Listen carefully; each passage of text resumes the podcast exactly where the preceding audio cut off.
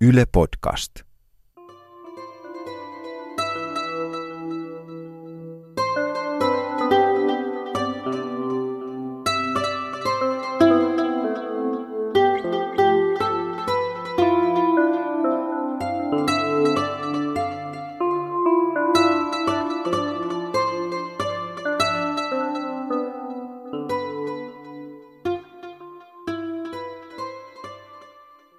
Mä halusin pienen esimerkiksi tosi paljon kuolla. Koska meillä oli niin, niin tota, negatiivinen ilmapiiri. Mm, Mä tykkäsin olla paljon pois kotoa. Et mitä niin kuin vaan enemmän kavereiden kanssa sai tehdä jo touhuta ja olla niin kuin jossain muualla kuin koton. Kun ei ikinä tiennyt, että mitä sai tehdä tai mitä uskalti tehdä, mitä uskalsi sanoa, uskaltiko leikkiä. Me oltiin niin kuin viikonloppuja hoidoissa. Sitten meillä oli yksi sellainen perheystävä, niin me oltiin siellä tosi paljon. Ja sitten niin itse asiassa nyt aikuisiellä, kun mä oon puhunut sen kanssa, niin se kertoi mulle yhden kerran semmoisen jutun, mä olin ollut kolmannella luokalla. Ja mä oon ollut niin kuin onnellinen siitä, että mun äiti on saattanut mut kouluun ja mun äiti on juonut vaan ykkösolutta. Et niin kuin miettii, että on tommosia, niin kuin, että ei niin kuin mun mielestä kenenkään lapsen pitäisi olla niin kuin tuommoisesta asiasta jotenkin onnellinen.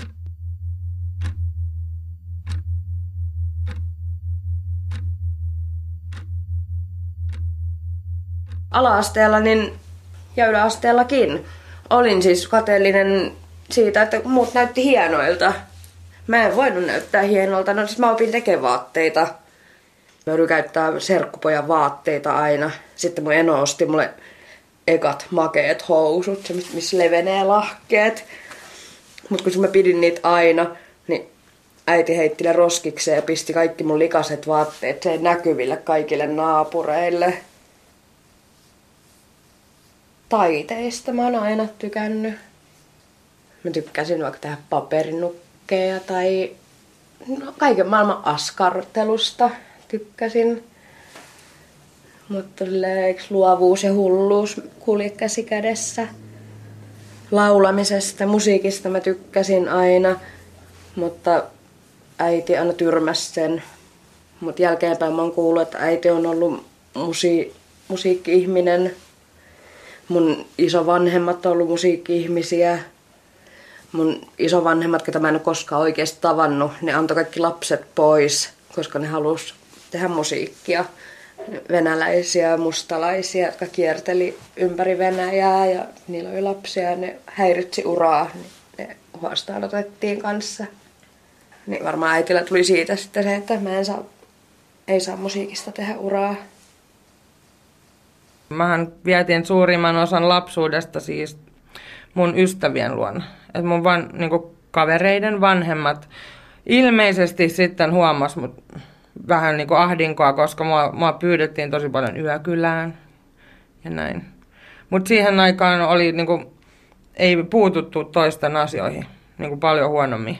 Et enemmän niin kuin, muistuu mieleen sille, että naapurit hakkas pattereita aina. Tai niin kuin, että se oli niin kuin sen ajan henki, että jos, kun meillä pidettiin ihan jatkuvaa meteliä, niin toi noin, niin naapurit hakkas aina pattereita. Mä muistan vielä pienenä, kun mä sain kissa. Mä olin maailman onnellinen, se on, se on paras muisto. Mä sain kissan, mun täti pakotti mun fajan, että et, tää kissanpentu menee mulle. Mä sain sen kissan. Niin sitten loppujen lopuksi pienen, mua heitettiin aina ulos meidän himasta. Mä olin jo viikonloput yksin kotona muutenkin jo kolmannella. Mut joo, niin aina mä jäin siihen rappukäytävään venaamaan, että et milloin se kissa tuli perässä. Ja sitten me aina se kissan kanssa könnättiin sitten johonkin naapuriin. Ja na- naapurit otti sitten niinku vasta en ensikin soitellut, kenen, niinku siihen aikaan kun oli lankapuhelin. Niin ei kukaan ilmoitellut mitään, eikä mua sille etitty, etittykään. mä muistan joskus, kun mä olin vaikka viidennellä, niin mun kaveri äiti halas mua ja se oli ihan sairaan kummallinen tunne. Joo, mä, olin, mä, mä jäädyin. Ja itse asiassa mä menen vieläkin niin tönköksi, kun mä halataan. Mä en niin kuin, osaa vieläkään halailla. se on niin kuin, pieni negatiivinen puoli sitten, mikä on, jäänyt tästä. Muuten on jäänyt elämyksiä, mutta, mutta tuo halaaminen on tai läheisyys ja muutenkin ihmisten kanssa niin kuin, niin kuin luontevasti semmoinen läppiminen ja kaikki intiimit asiat on vähän niin kuin hakusessa vieläkin näin kolmekymppisenäkin.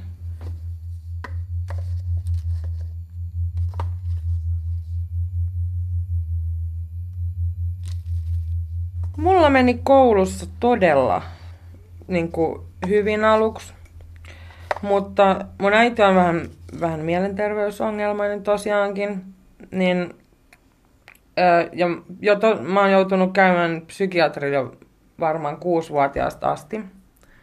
Ja aikuisena, että mä sain ADHD-paperit, mun piti tilaa ne kaikki paperit.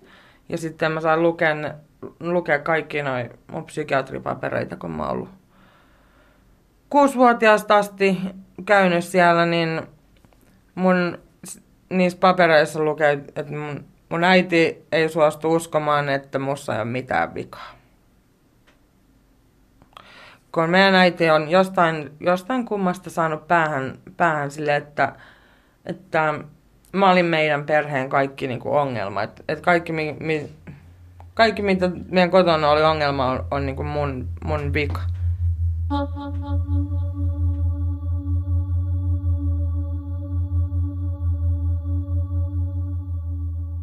Ehkä varmaan 13-vuotiaana, kun oli sitten tämä tilanne, että äiti oli lähtenyt kotota. 12-13 mä olin silloin.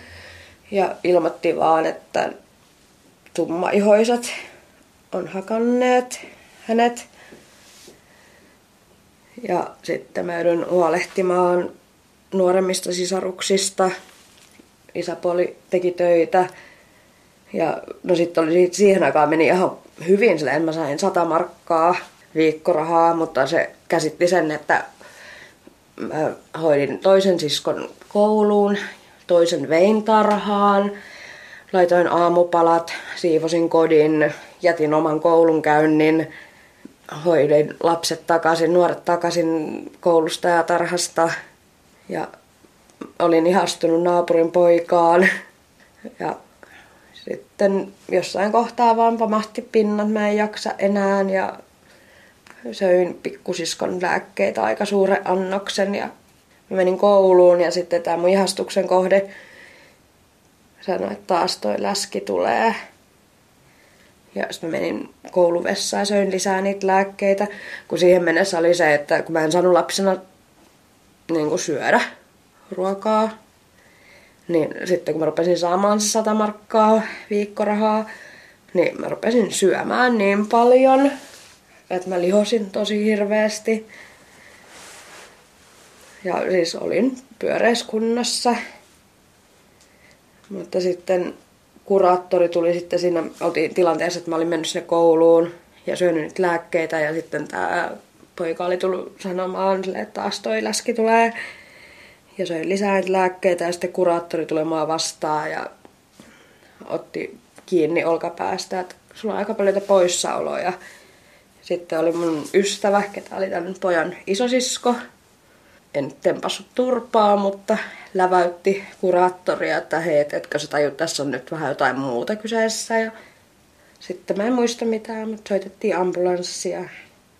Sitten seuraavat muistikuvat on sairaalassa. Mä en muista sitä edes kauan mä olin siellä, mutta sitten sen jälkeen mä jouduin sinne lastenlinnaan psykiatriselle suljetulle osastolle. No sehän nyt oli ihan kauheata.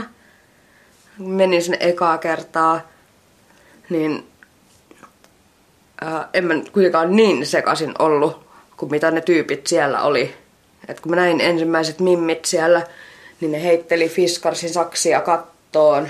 Ja oli vaan niin, tuu tänne, katsotaan kenen päähän tippuu ekana. Ja siellä oli oikeesti, oh, se oli en ole vankilassa ollut.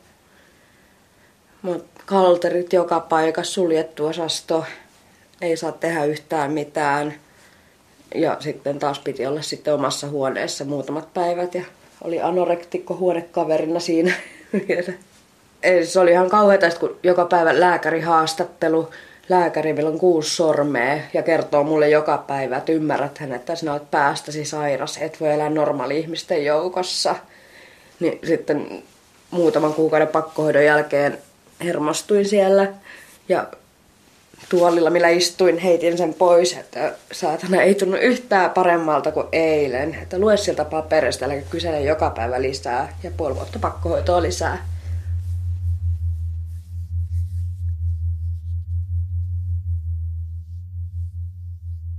Että se mun vanhin veli sijoitettiin koulukotiin silloin, kun se oli 15.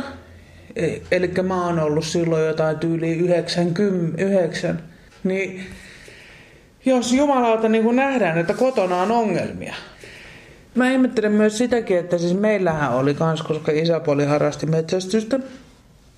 Ja se, niin kuin siinä vaiheessa, kun se tiesi, että me ollaan käyty soittamassa naapurista tyylin poliisit tai jotain muuta, niin se otti, se saattoi ajaa tiedäksä polkupyörällä hirvikivääri selässä pitkin kaupunkia. Ei poliisi tehnyt mitään.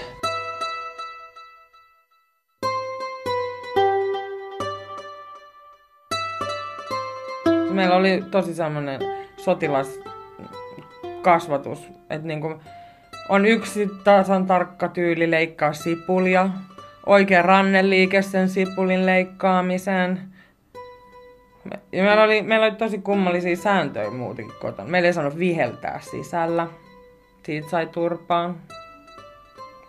Aika, joo, meillä oli paljon kummallisia sääntöjä, mitä niinku piti osaa niinku ennakoida jo. Mutta sitten mä opin ainakin itse niinku lapsen sen, niinku, että toi noin, niin, että jos mä pärjään ilman ruokaa, niin mun ei tarvi nähdä periaatteessa mun va, niinku perhettä koko päivänä.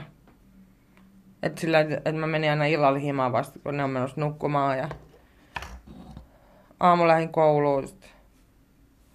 Mutta sillä niinku, että välttelin hyvin paljon niinku niiden seuraa. Mulla oli onne, onneksi tota, mun paras kaveri, niin niiden äiti piti musta tosi hyvää huolta. Ja rukoili joka ilta mun puolesta. Jos oli ihana. Mä olin ihan hämmentynyt siitä, mä, ollaan saatu hieman ateistinen kasvatus. Hän rukoili joka ilta mun. Ja hänellä, mun kaverilla oli kerrossänky, niin joo, sitten mä sain aina olla niille.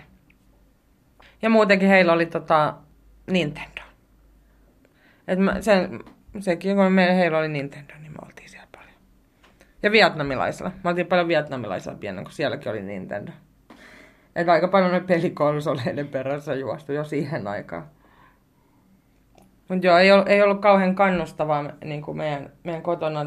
Mähän en saanut aloittaa mitään harrastusta, koska mulle sanottiin, että sä lopetat sen kuitenkin. Niin mä en saanut ikinä sitä aloittaakaan, koska, koska mä lopetan sen kuitenkin. Korson settlementtinuoret oli ottanut mut vähän niin kuin huostaansa, ei huostaan, mutta kuitenkin niin kuin oli tämmöinen tyttöprojekti, viisi unelmaa.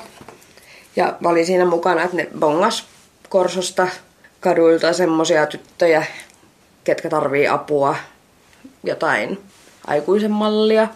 Niin siinä olin mukana ja pääsin kokemaan asioita, mitä en olisi varmasti ikinä päässyt kokemaan. Mutta sen jälkeen niin toinen näistä työntekijöistä, ketä oli siinä viisi unelmaa-projektia tyypeistä, niin otti mut sitten autotalliinsa asumaan. Mä olin silloin kasiluokalla. Mut oli erotettu koulusta, mutta että mä sain suorittaa koulun, mutta että mun piti tehdä tehtäviä. Ja mä sain asua sitten siellä nuorisotyöntekijän luona. Ja niin että vaikka autotalli, niin ei se ollut niin karu kuin autotalli, että oli ihan hyvät oltavat. Ja sain mennä aina talon puolelle, kun halusin. Ja oli ihan niin kuin lämmintä ja oli sohvaa ja peittoa ja oli niin kuin hyvin. Ja tietokonetta pääsi käyttää.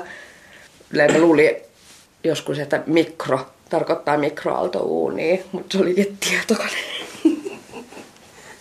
mutta sitten niin tämä nuorisotyöntekijä kertoi mulle, että on olemassa tämä Harjula, mutta sinne ei pääse suoraan, vaan että joutuu menemään ensiksi jonnekin muualle.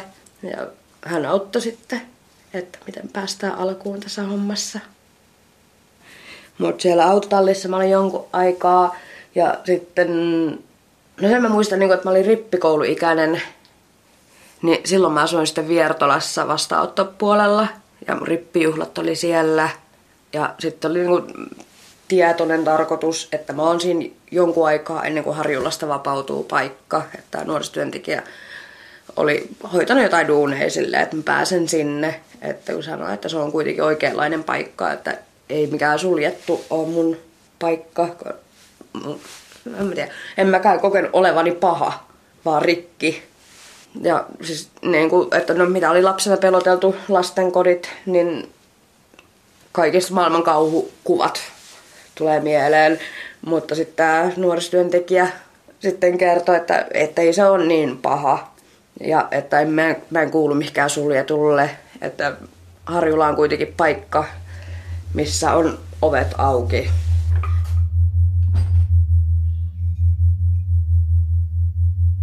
Mä oon joutunut ensimmäisen kerran ö, lastensuojelun kanssa tekemisiin. Meidän äiti, äitihän pienen uhkaili mua koko ajan lastenkodilla. Että se ollut lastenkoti. Mutta vasta koulussa sitten, koulussa musta en, ekan kerran huolestutti ja meillä kävi sitten tota,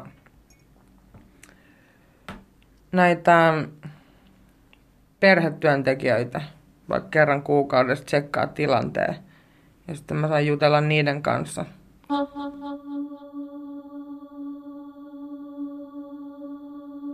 Ja mä olin kyllä aika rehellinen. Mä kerron kyllä minkälaista meidän kotona oli, mutta siihen aikaan yritettiin neuvotella tosi pitkää sitä niin kuin, niin kuin, et, että yritettiin neuvotella, että niin kuin pystyttäisiin mahdollisimman pitkään pitää kotona. Mä muistan kyllä lapsesta asti, että mä toivoin, että mä pääsen pois sieltä. Lastenkodillahan mua oltiin uhkailtuja monta kertaa, mutta sitten 13-vuotiaana mä sain hermoromahduksen kaikkien näiden vuosien jälkeen. Henkisen piinan jälkeen niin mä sain hermoromahduksen ja mä uhkailin meidän äitiä ja mun pikkuveliä puukolla. Ja sen jälkeen poliisi tuli hakemaan mut meidän kotonta.